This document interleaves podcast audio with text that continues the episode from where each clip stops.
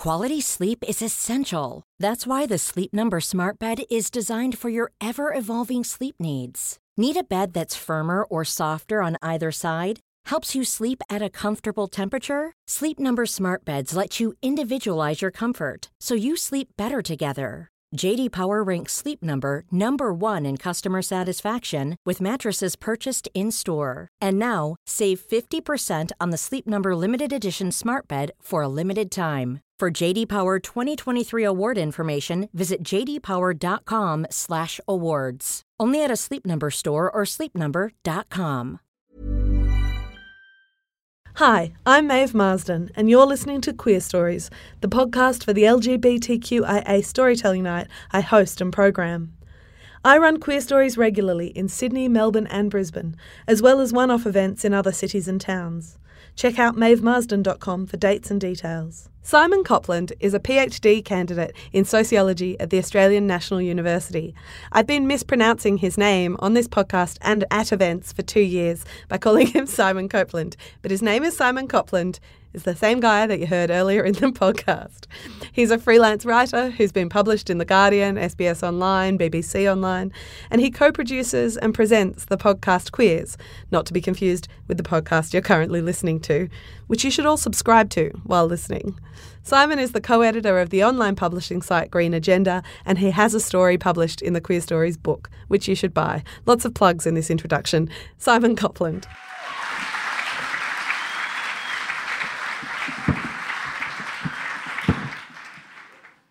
Hello, is that Mr. Simon Copland? Yes. This is Sandra from Qantas.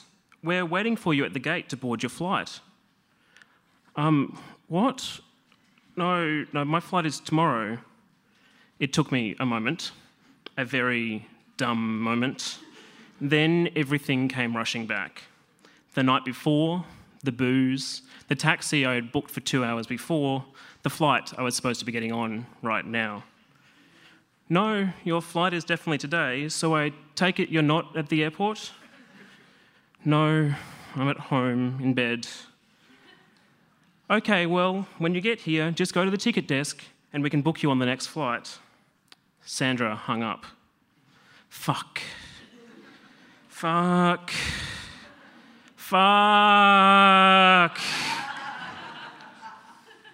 I would like to say that this is the first time I've ever missed a flight, but that would be a lie. In 2009, living in Sweden, I booked a weekend away to Amsterdam.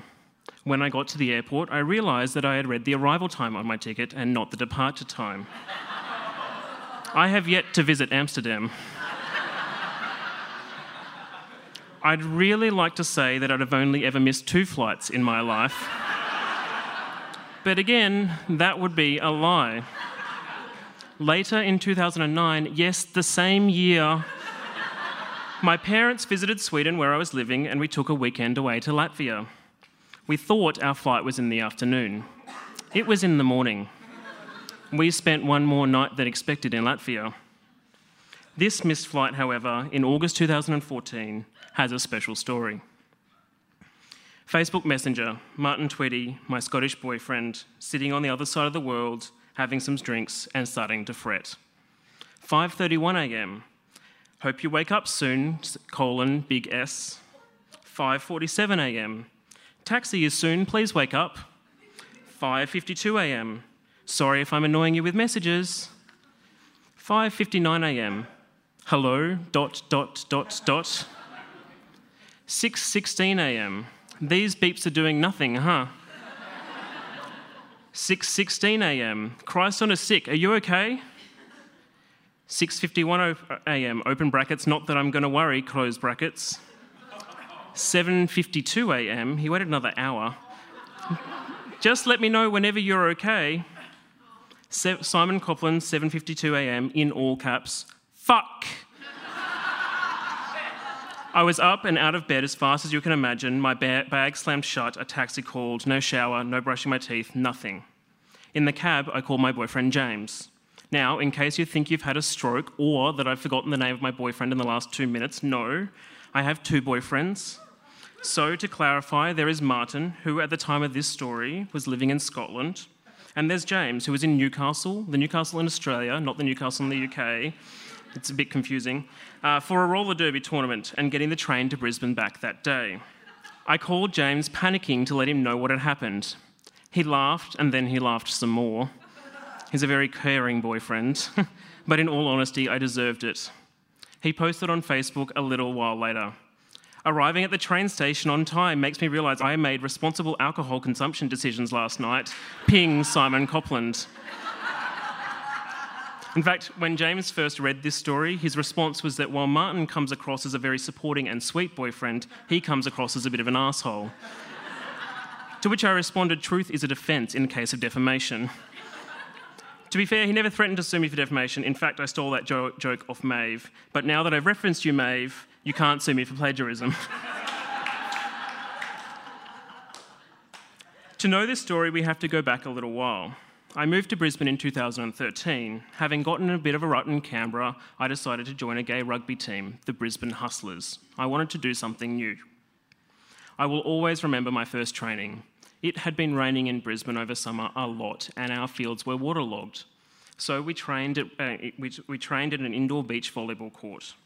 We started with fitness run by some hired CrossFit guy, fucking CrossFit. Whose idea of getting fit was making us run until we puked. He was such an asshole. Then we learnt how to tackle. I was paired with another Simon, one of us getting on our knees, grabbing the other by the legs and dragging each other down. To be fair, for a bunch of gay dudes, it wasn't that much practice. We didn't need that much practice. Actually, no, I lie. Some dudes were terrible at it. I started training every Tuesday and Thursday, and a couple of months after that, I played my first ever game. My strategy was in the first game was very smart. Spend the entire game trying to anticipate where the ball was going to go and be prepared for the next tackle. In all reality, it was a ruse to avoid as much contact as possible. But as the nerves started to dissipate with every tackle I survived, it was the very physicality of it that I loved the most. There was something to me almost animalistic about it. At rugby, I was more in touch with my body than I'd ever been, with what it could do, with what I could do with it, and with what I could put it through. I relished the pain, sounding very strangely, and the bruises. And James liked to press the bruises. And I loved the feeling like I was doing something physical with my sack of meat.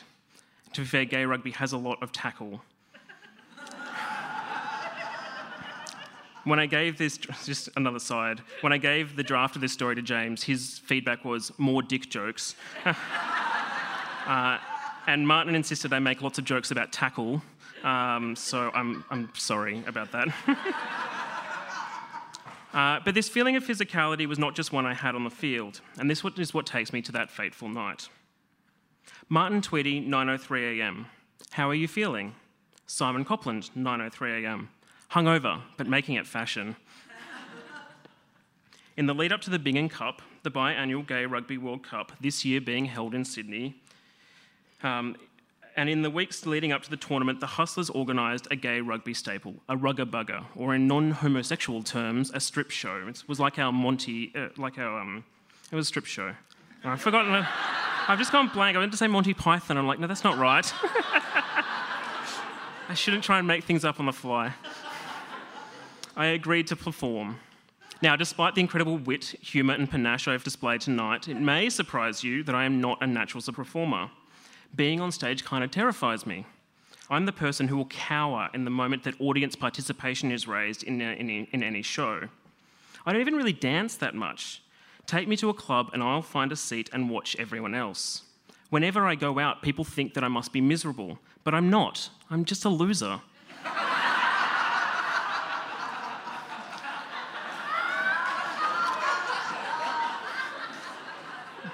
It's sad how much...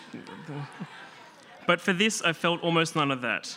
I was excited and emboldened and ready to do something new. For weeks before, I practiced with others in my team, learning a striptease to a mashup of Queen with the Backstreet Boys. So gay. And it was great. I danced, I made out with boys, I drank far too much, and I had an amazing time. Rugby brought out a comfortableness in my body, one I was willing to put onto stage. In fact, if it wasn't for that, I wouldn't be here tonight. The only difficult part I found was the one moment in the dance, because it was a choreographed dance, where I was told to freelance to the part of everybody's, open brackets, Backstreet's back, close brackets. The bit in the song where they say, am I sexual? I can't see, my mouth is a bit dry. Just do something sexual, I was told to. I got on the plane certain I was going to throw up as we took off. In my hungover, anxiety and regret-filled haze, I stared out the window, panicking I'd left the house in such a mess that James would be pissed off. Anyone who has ever seen the state of James's bedroom would realise how dumb this fear was. The only thing that he did report was that there was still a half-eaten kebab sitting on the lounge room table.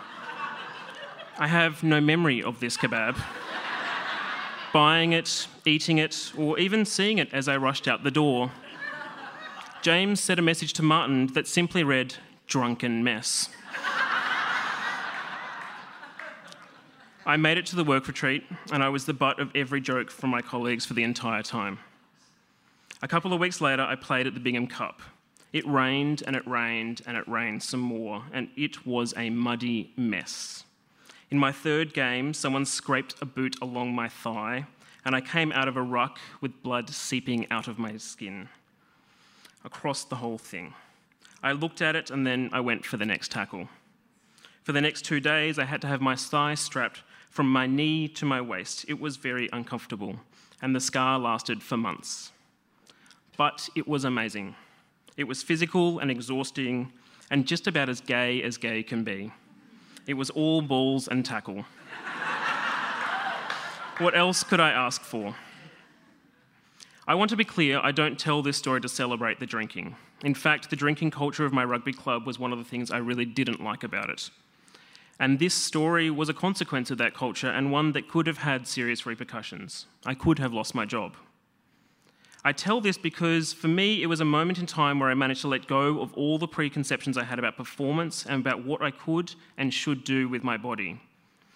I am not sure I've ever felt so confident with being exposed, with being vulnerable, and with being willing to put myself out there. And as I've said before, if it wasn't for that team, I wouldn't be here tonight telling this story. I mean, the story wouldn't exist, but, you know, you get the point. I don't play rugby anymore. For tickets and dates, follow Queer Stories on Facebook. And for late-night ramblings and pictures of my dog Frank, follow Maeve Marsden on Twitter.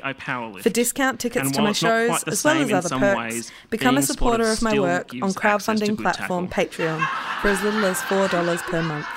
Check out MaeveMarsden.com for more information. But I still look back on those days and I smile, and I will never forget the time I missed that bloody flight. Thank you.